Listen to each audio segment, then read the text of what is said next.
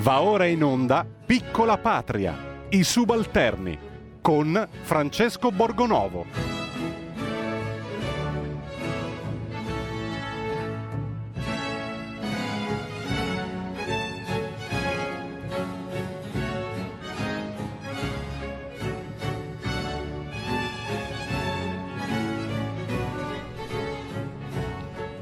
Buongiorno, bentornati a Piccola Patria in chiusura di settimana. Abbiamo chiuso la grande, direi, la settimana. Ieri c'è stata questa meravigliosa conferenza stampa del supercommissario Arcuri che ci ha informato sul, sui vaccini, sulle siringhe e su tutte le altre meravigliose strumentazioni che ci serviranno appunto per arrivare a questa famosa panacea, il il tanto agognato vaccino. Peccato che Arcuri non abbia spiegato bene la questione delle siringhe, chi gli abbia detto di comprare le super siringhe eh, con eh, insomma quelle che hanno maggiore eh, performatività rispetto alle altre, eh, ha continuato a dire che è stato prima l'Istituto Superiore di Sanità, poi il Comitato Tecnico, Scientifico, poi la Pfizer, insomma ha continuato a rimbalzare un po' in giro, smentito da tutti. Quindi per l'ennesima volta pare che non ce la raccontino molto giusta dopo le mascherine, dopo la faccenda dei banchi a rotelle.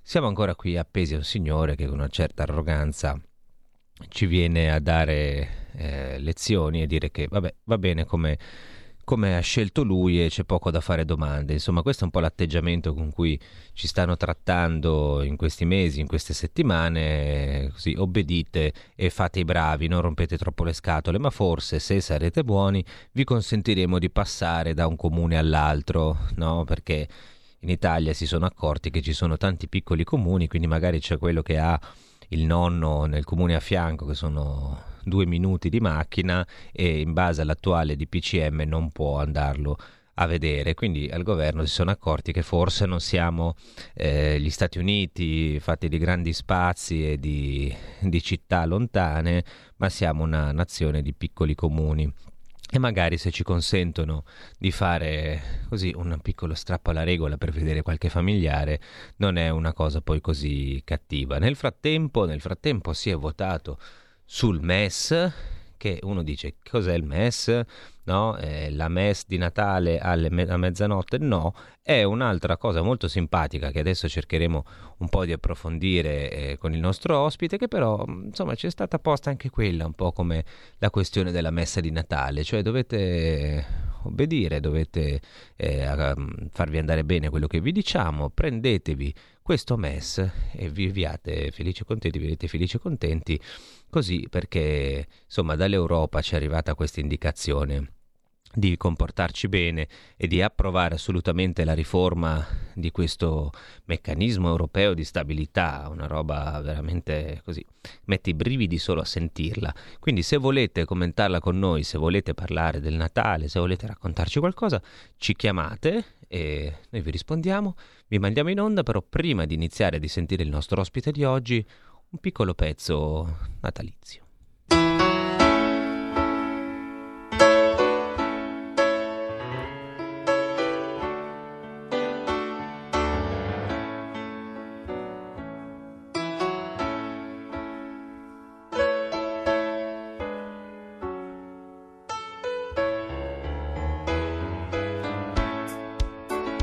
I was standing by my window on one cold and cloudy day when I saw that hearse come rolling for to carry my mother away.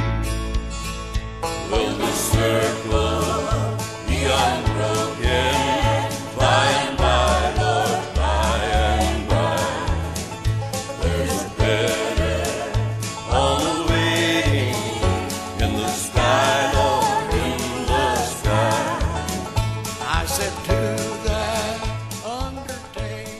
allora ci siamo sentiti un pezzettino di Johnny Cash che fa sempre bene in fine di settimana. Mi dicono che c'è già un ascoltatore che ci vuole dire qualcosa. Buongiorno.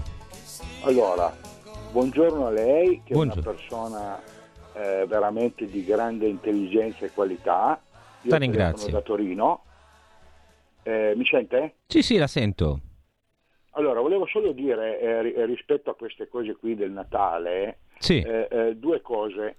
Eh, allora, eh, eh, questo fatto che non ci si può incontrare. Allora, intanto credo che nessuno voglia infettare i propri, i propri cari. Si nascondono dietro la salute, la vita, loro che sono i primi a sostenere l'aborto e il suicidio assistito.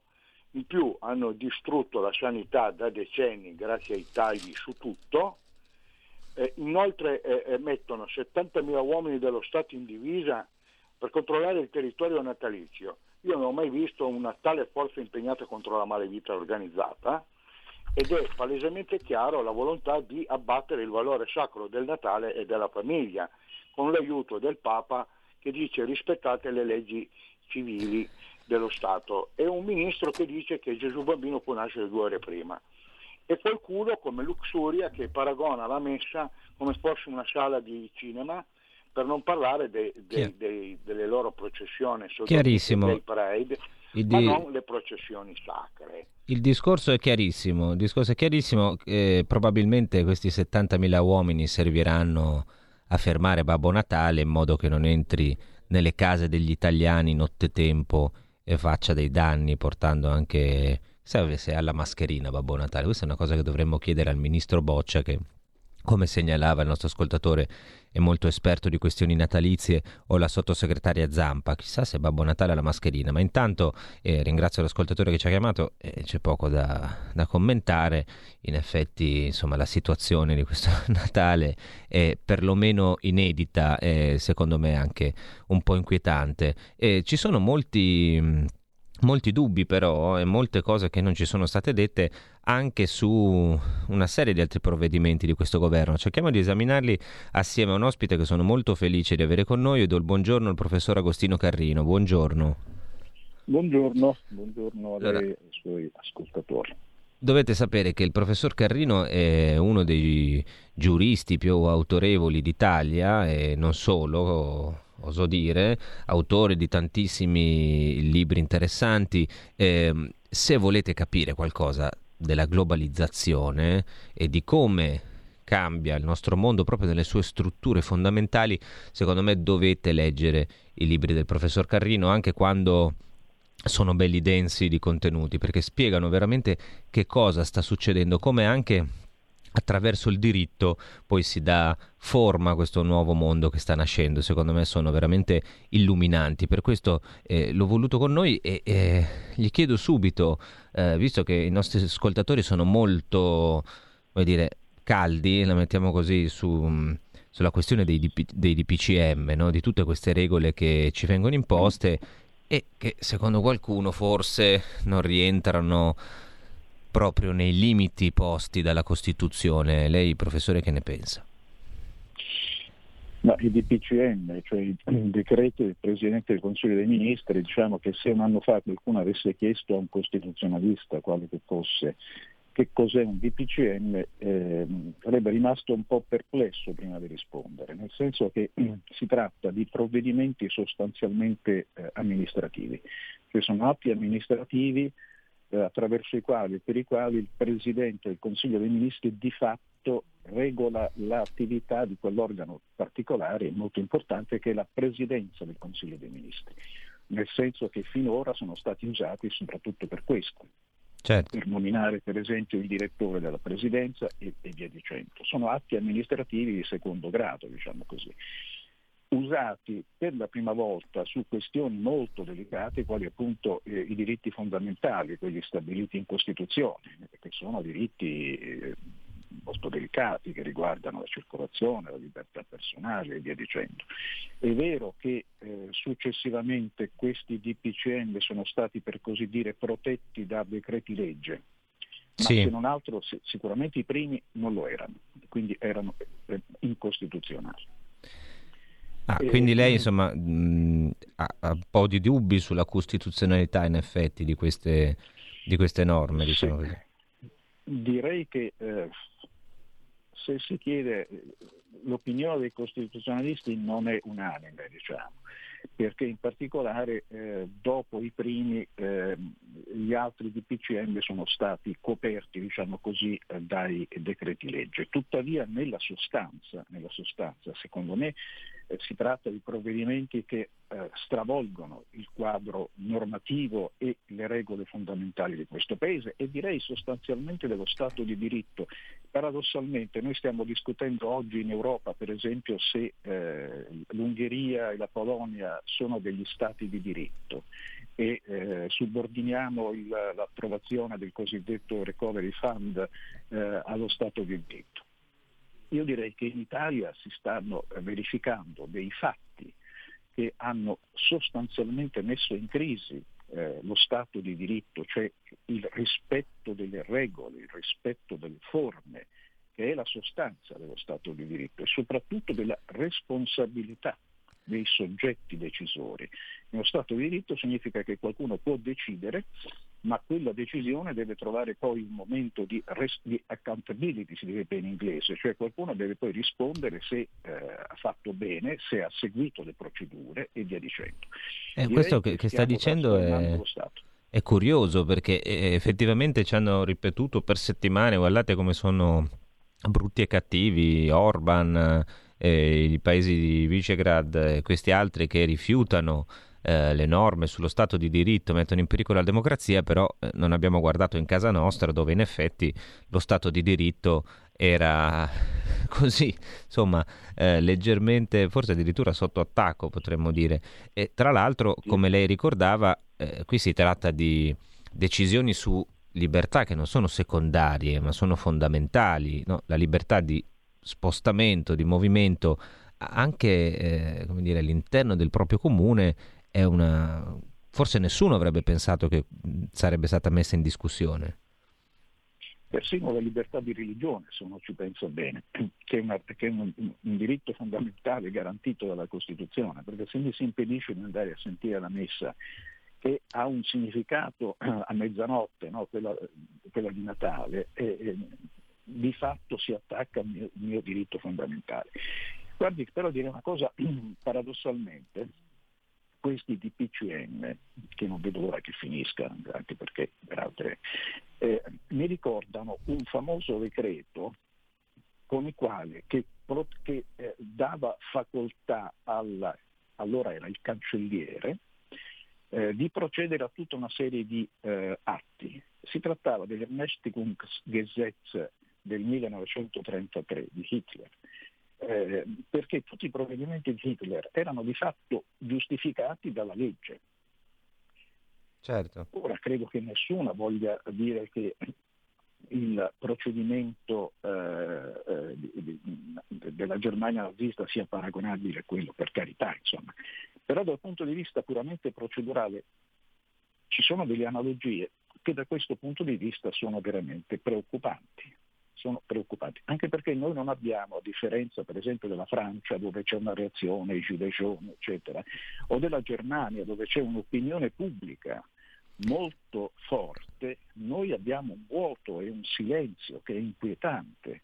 Beh, anche, a eh, livello, anche, a livello, mediatico, tra l'altro eh, quando ci dicono gli italiani ci dipingono come riottosi, io ricordo sempre che in Germania ci sono state manifestazioni eh, non dico oceaniche, però insomma con parecchie persone in piazza per protestare contro le restrizioni. La Francia stessa ha avuto delle manifestazioni piuttosto robuste, qui eh, insomma gli episodi di insubordinazione fuori dai funerali, da, da, insomma, da commemorazioni di Maradona e qualche altro piccolo episodio non ce ne sono stati. Siamo stati abbastanza disposti a a piegarci la so- tra la sorpresa insomma, di, ah, di, di, vari osservatori, compreso qualche filosofo, e, e, anche la Chiesa, come lei ha notato, insomma, è stata molto disponibile ad accettare le restrizioni. Sì. Abbiamo un altro ascoltatore, buongiorno.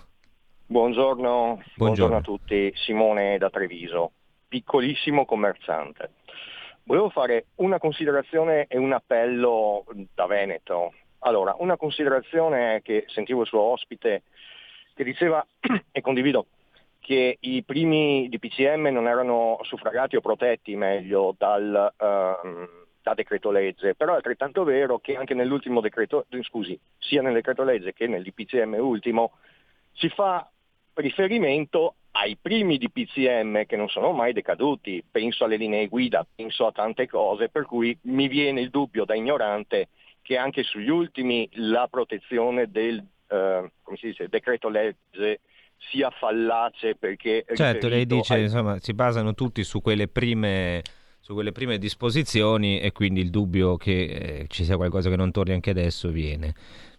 La seconda cosa? La seconda cosa la chiedo come Veneto. Allora, assistiamo in campo nazionale eh, a dei titoloni ultimamente nell'ultimo mese, siccome il Veneto è sempre stato zona gialla, eh, 148 morti, 4.000 eh, positivi al giorno, 3.000 positivi al certo. giorno. Allora, io chiederei veramente a lei e a tutti i suoi colleghi di, di, di rilievo nazionale come stampa eh, di andare a vedere quelle che sono le dichiarazioni della regione.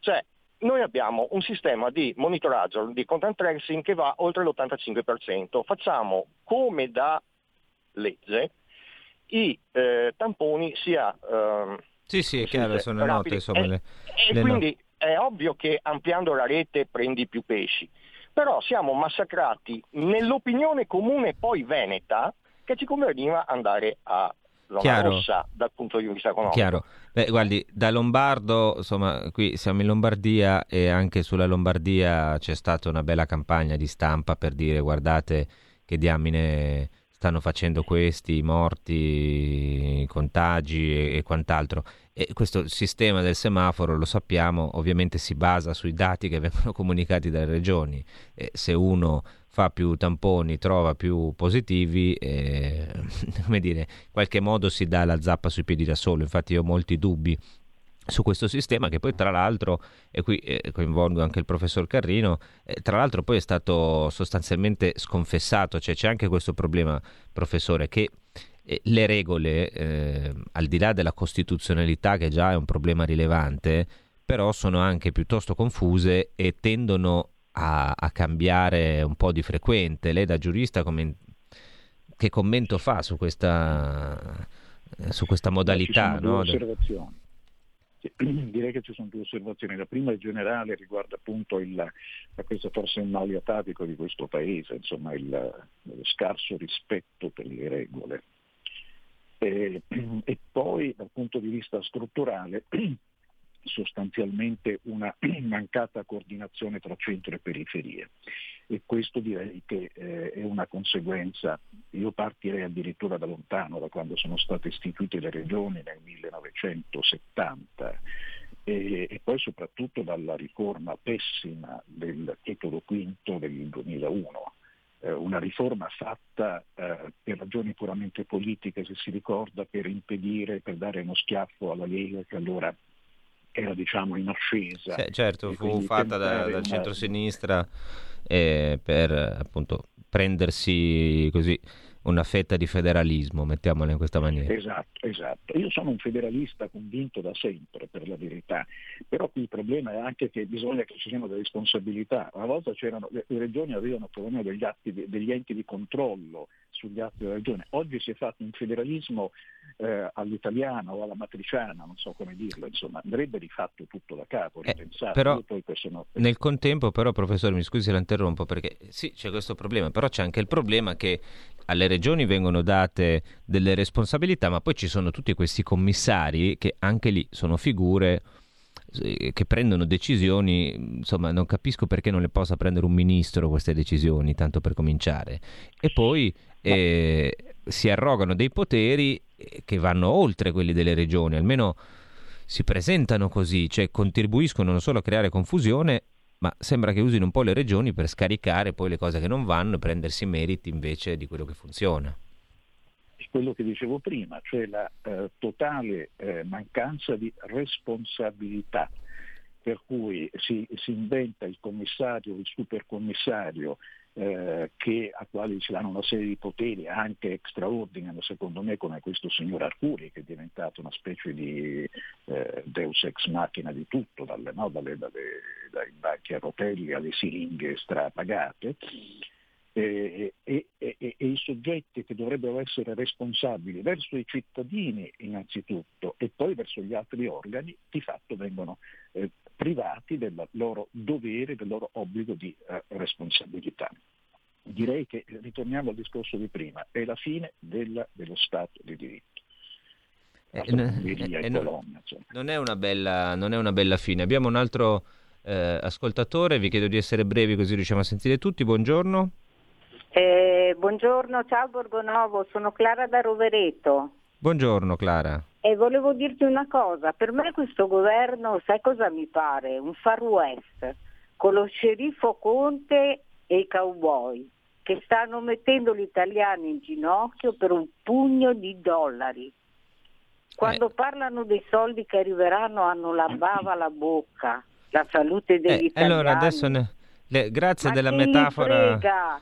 Alla salute degli italiani. Ciao. Grazie. Eh, beh, insomma, scena cinematografica, anche se insomma, non li vedo più balla con i lupi, più balla con gli sciacalli o altre roba di questo tipo. Mi sembra sinceramente che il Far West, dove perlomeno c'era John Wayne che aveva le idee chiare e non aveva bisogno di un commissario, no? Quindi faceva le cose lui e, e e amen. Ecco, veniamo invece a questa questione dei soldi, professore, perché qua in questa settimana si è votato sulla riforma di questo benedetto MES, no? che è il eh, ex patto di stabilità, diciamo così, no? e è stato più volte confuso con un'altra cosa, cioè con un altro MES, il MES sanitario. Cioè, tante volte nella propaganda televisiva, forse per anche rendere le acque un pochino più torbide, ci hanno detto ma noi dobbiamo assolutamente votare per il MES perché poi così prendiamo eh, un sacco di soldi che ci serviranno per la sanità. Mm. Non mi pare che le cose stiano così, cioè stiamo parlando di cose diverse e non è nemmeno detto eh, che eh, poi alla fine questi beati soldi per la sanità arrivino soprattutto dal MES? Sì. Dunque, sulla questione dei soldi europei, eh, io credo che ci sia una eh, sorta di euforia assolutamente ingiustificata. Insomma, io mi ricordo eh, quando è stato deciso questo provvedimento, i giornali, forse era il fatto di Travaglio, no? Eh, si vedeva una vignetta con eh, il presidente Conte che tornava coperto dai quattrini tipo signor Bonaventura. Allora, la verità è un po' diversa.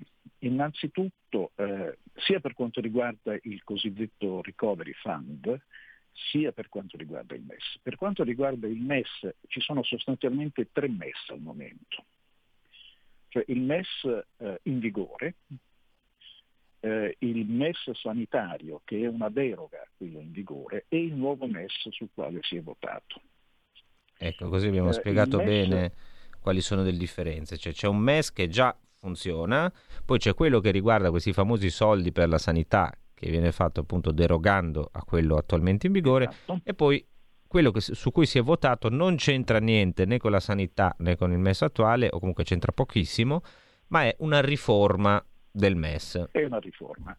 E specificamente, allora vediamo innanzitutto che in che cosa consiste questa riforma. Il MES è uno strumento, un trattato intergovernativo e serve sostanzialmente per garantire stabilità alla cosiddetta Eurozona, cioè eh, i, paesi, i paesi che usano l'euro come moneta. Nel caso che ci sia uno Stato che non riesce più a pagare eh, i propri stipendi, stipendi o le pensioni perché il mercato non gli dà i soldi necessari eh, in questo caso, come la Grecia per esempio, in questo caso subentra, cioè lo Stato, lo Stato in difficoltà può chiedere alla, al MES, questo uh, ente, può chiedere un prestito. Un prestito, esatto. Eh, che viene eh, utilizzato eh, per appunto pagare gli stipendi, eccetera, che non riesce a fare in quanto Stato. La riforma introduce invece una piccola eh, una piccola ecco, regola. Di questa regola, professore, le interrompo un attimo perché noi, eh, come, insomma, come succede tante volte, dobbiamo obbedire a un altro diktat che non è quello del MES, ma è quello della pubblicità che mandiamo adesso. Torniamo, spieghiamo che cos'è la riforma del MES e a chi serve davvero.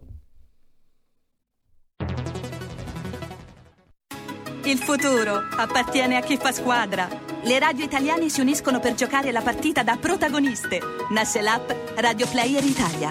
140 stazioni in una sola rete. Scegli la tua preferita e ascolta il suono perfetto del digitale. Gratis, senza registrazione, senza interruzioni, compatibile con tutti i device. Le notizie, la compagnia, la musica scelta da chi la ama, la conosce e la vive. Scarica Radio Player Italia. Il futuro batte con la radio nel cuore. Anche RPL è disponibile su Radio Player Italia.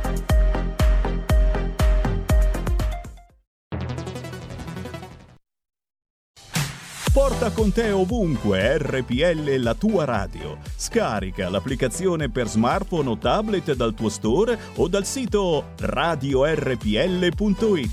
Cosa aspetti?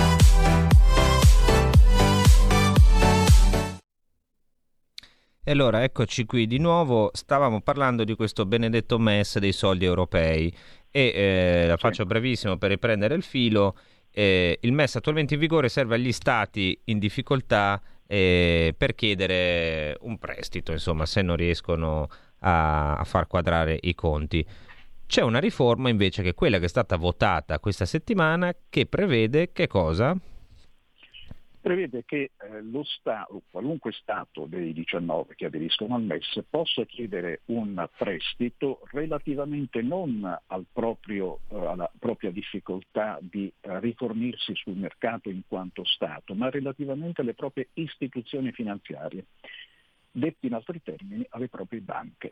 Cioè una banca che ha bisogno di essere ricapitalizzata, una banca bavarese, una banca di Tübingen, perché in genere sono banche tedesche. Ecco, perché stavo chiedendo, non è, non è, un caso se lei sti, sta citando caso, delle banche tedesche. Il recovery fund è un caso, perché la Germania c'entra anche, anche lì. Eh, in questo caso ehm, ehm, lo Stato, per esempio la Germania, chiede al MES, paradossalmente sarà proprio la Germania eh, a chiederlo Ecco, eh, succede questa cosa, mi permetto di eh, sintetizzare, cioè eh, prima era lo Stato magari povero, diciamo così, in difficoltà, la Grecia o altri che chiedeva aiuto al MES per avere dei soldi.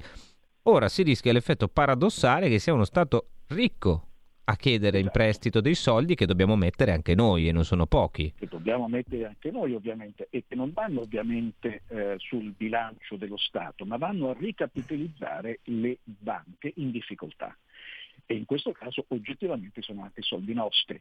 Ma diciamo la verità, i soldi nostri, cioè dell'Italia o di, de, della Spagna, eccetera, ci sono dovunque, eh, sia per quanto riguarda il MES, che sono comunque soldi che noi abbiamo già dato come Italia. Noi contribuiamo, credo, con 110 miliardi nel giro di tot anni, ne abbiamo già messo nel MES, credo 30-40 miliardi, una cosa del genere sono soldi che noi abbiamo messo nel, nel, nel salvadanaio, per così dire. Eh, come anche nel Recovery Fund. Il Recovery Fund prevede per esempio l'aumento del contributo del, degli Stati, specificamente dell'Italia, al bilancio dell'Unione Europea dello 0,6 eh, per tutta una serie di questioni, con riduzione per esempio delle quote relative alla cultura, persino alle regioni persino alle regioni. Cioè tutto il recovery fund andrebbe detto, andrebbe detto, è una presa in giro per certi aspetti. Oddio, l'Europa ha fatto un passo in avanti, questo va anche Sì, detto. però ci sta ridando dei soldi che in parte sono nostri e in parte noi dovremo restituire fondamentalmente. In parte sono nostri, in parte poi sono debiti, cioè ci dice, l'Europa ci dice voi vi potete indebitare e soprattutto in una situazione come quella italiana dove abbiamo un governo che pensa soltanto a spendere come se fossero soldi del Monopoli e sono invece debiti dei nostri nipoti e non pensa all'economia, cioè non pensa che eh, il rapporto, il problema del debito è anche un, un problema di rapporto tra debito e prodotto interno lordo, cioè eh, capacità produttiva del paese, se non aumentiamo la produttività, se non creiamo posti di lavoro e quindi facciamo crescere il PIL. È evidente che stiamo andando verso una deriva inarrestabile e verso una catastrofe. Beh, perché funziona così, c'è un rapporto debito-PIL, tu lo puoi risolvere in due modi, o tagli e riduci il debito facendo dei tagli, oppure fai salire il PIL e, e questo rapporto scende lo stesso. Abbiamo due chiamate in onda, vi chiedo sempre di essere brevi così sentiamo tutti, buongiorno. pronto? Sì, siamo pronti. Buongiorno. Buongiorno, chiamo anche io dalla provincia di Treviso. Oggi da Treviso abbiamo grandissime... Io volevo tornare un po' a monte del discorso, no? E, e cioè dire, ehm, citando il, ehm, la, l'apertura del Corriere della Sera del 1992 che diceva Italia quarta potenza mondiale. Da allora in poi eh, magistrati, politici, tutti hanno, eh, sembra che abbiano fatto di tutto per far passare l'Italia come il paese che si deve vergognare di se stesso. Eh, noi siamo eh, adesso la, la, l'opinione corrente è che ci meritiamo tutto questo che ci capita perché abbiamo vissuto al di sopra delle nostre possibilità e, e avanti così. L'Italia adesso come adesso è il, l'esemplare su cui poter fare tutte, tutte le, le, prove. Chiaro, chiaro chiarissimo il, il, il, discorso, il messaggio. Eh, siamo, io penso siamo uno degli esemplari perché anche la Grecia insomma, non è andata benissimo eh, negli anni scorsi, però senz'altro eh, c'è un, un che di alchimistico nel modo in cui ci stanno trattando, in cui provano su di noi tutte queste eh, modifiche. Sentiamo il secondo intervento, buongiorno. Sì, buongiorno, sono Patrizio di Sabio Chiese. Allora, volevo intervenire sul fatto e sulla questione che gli italiani non si muovono, non protestano, non vanno in piazza. Allora io ho questa impressione, no? anzi questa deduzione. Se qualcuno si muove va in piazza di una certa area politica non gli succede niente, può fare tutto quello che vuole che i magistrati non intervengono mai. Se tu sei del centro-destra, sei di destra, un cittadino libero e protesti contro di loro, sei fritto. Io le faccio due esempi. Quando al sud hanno protestato contro quel deposito di scorie nucleari, mi ricordo benissimo che la popolazione ha tagliato in due la penisola, hanno fermato le ferrovie, hanno fermato l'autostrada A1, una cosa che non era mai capitata e la magistratura non è intervenuta. Quando invece gli agricoltori negli anni 90 hanno solamente minacciato di fermare la A4, nella pianura padana, sono intervenuti centinaia Chiaro. di poliziotti, hanno spaccato i trattori tutti questi agricoltori hanno preso delle denunce. Chiarissimo il discorso e poi del resto insomma eh, in questo momento è facile poi eh, vedere cosa sta succedendo, cioè, eh, abbiamo avuto questi episodi, citavo prima Napoli no? con eh, le manifestazioni mm, così per la morte di Maradona, non c'è stato grande scandalo, anzi tutti a celebrare il, il dio pagano del calcio e poi invece con chi van, usciva di casa, chi voleva andare a trovare i parenti, addirittura abbiamo visto gente multata perché si abbracciava in pubblico.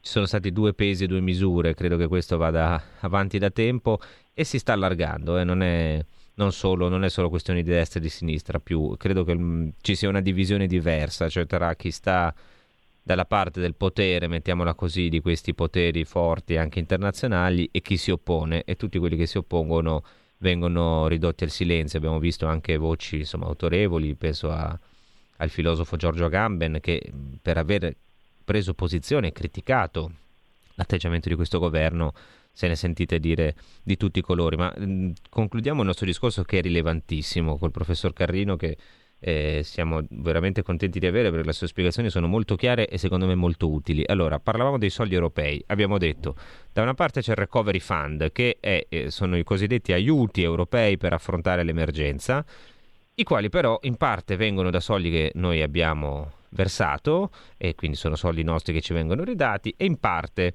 sono debiti che noi andiamo a, a fare che graveranno su chi arriverà dopo. Poi c'è il MES, c'è quello attualmente in vigore che servirebbe agli stati in difficoltà per chiedere eh, un prestito, che poi va restituito ovviamente, e poi c'è la riforma del MES, che è quella che è stata votata questa settimana, che, consi- mm, che consentirà agli stati di chiedere prestiti anche per salvare le banche.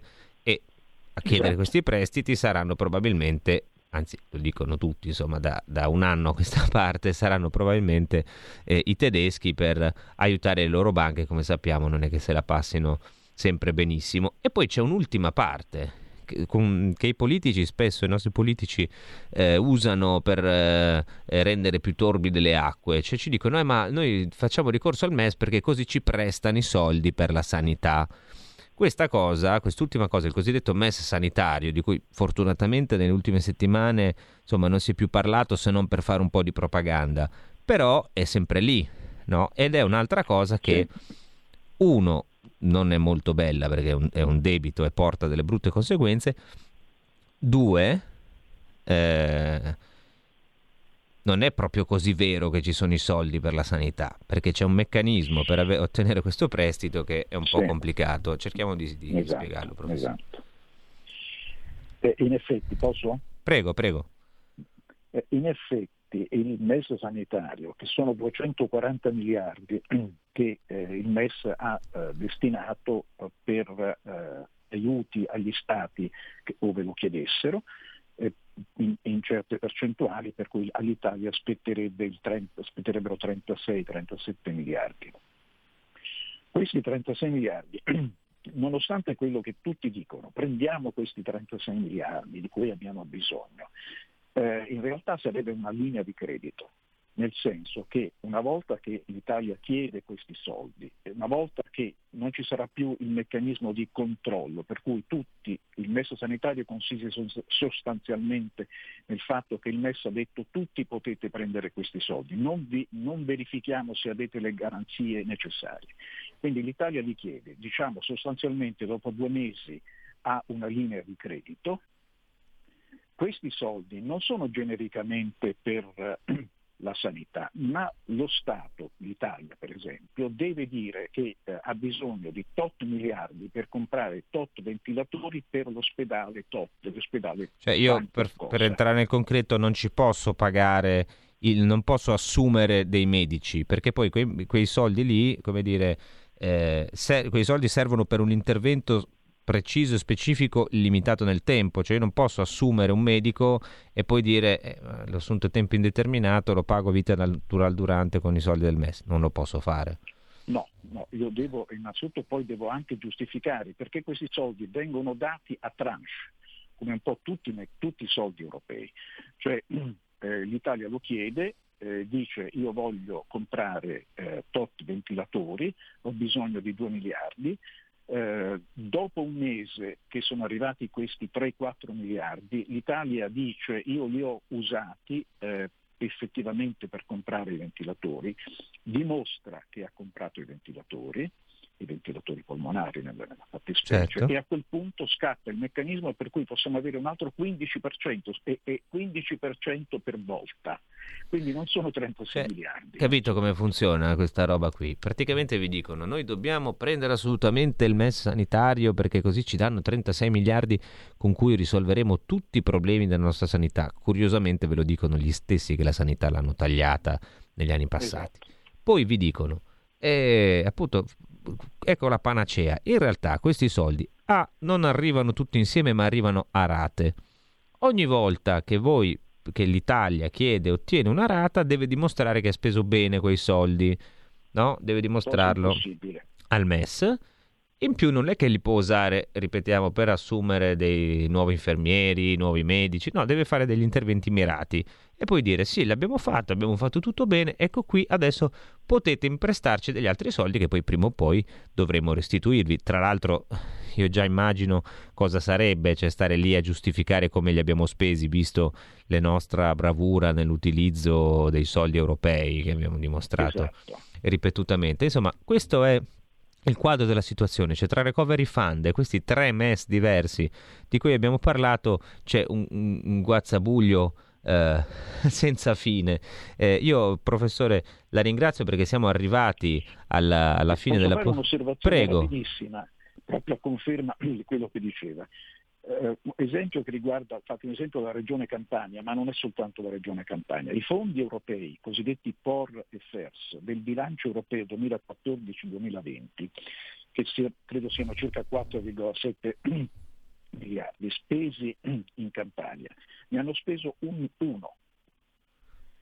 Tutto il resto è praticamente giace senza sapere che fine fa. Teoricamente dovrebbe essere restituito. Noi abbiamo soldi dell'Unione Europea che non riusciamo a spendere, che non sappiamo come spendere. Beh, anche perché spesso sono legati a spesso questi fondi poi sono legati a soldi che di- dobbiamo mettere noi, cioè spesso è anche per questo motivo funziona... Cioè, è vero, c'è un cofinanziamento, cioè il cofinanziamento del 20% sui fondi europei, però voglio dire la, la, la, incapacità di spendere miliardi da parte delle regioni in questo caso è eh, veramente chiede vendetta, insomma. Noi abbiamo i soldi, cioè l'Europa ci ha dato dei soldi che noi abbiamo già, che possiamo spendere anche per la sanità, per esempio, e non riusciamo a farlo, non lo facciamo, Ma... chiediamo altri soldi. Eh, eh, sì, sembra... c'è qualcuno che vuole andarci a mettere dentro questo meccanismo che poi sarà, appunto non a caso facevo l'esempio dei soldi non spesi, anche perché poi, ripeto, lì c'è questa gabola un po' del, del cofinanziamento, cioè tu li puoi spendere, però devi spenderne anche tu che magari non li hai. Insomma, eh, come sempre non è poi così chiaro e trasparente eh, come, come, ce lo vendono. Io ringrazio tantissimo il professor Agostino Carrino, spero che riesca a tornare qualche volta perché è stato chiaro, puntualissimo e ci ha detto un po' di cose che nessun altro vi dice, secondo me. Noi ci sentiamo lunedì prossimo, io vi lascio con... Con chi? Lo sapete con chi vi lascio? Come tutte le settimane voi avete un compito al sabato dovete andare dal nostro meraviglioso direttore Cainà. Sabato sera a casa mia. Tutti! È un bel direttore! È un bel direttore! Allora, se fanno la Lombardia zona gialla, ah, quindi ci si può spostare tutta, proprio a sabato sera appena scatta la mezzanotte di domenica, tutti da Cainarca che è felicissimo. Ecco, l'ho, Tutti! l'ho nominato.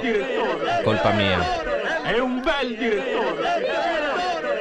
Eh, devo sapere che appena lo, lo, nomino scatta il jingle, però voi sapete che lui è lì, vi aspetta, se non potete andare per vari motivi a direttamente a casa sua, chiamatelo, scrivetegli e soprattutto ascoltatelo su RPL.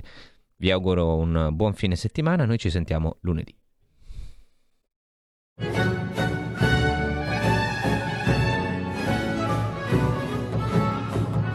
Avete ascoltato Piccola Patria, i subalterni con Francesco Borgonovo.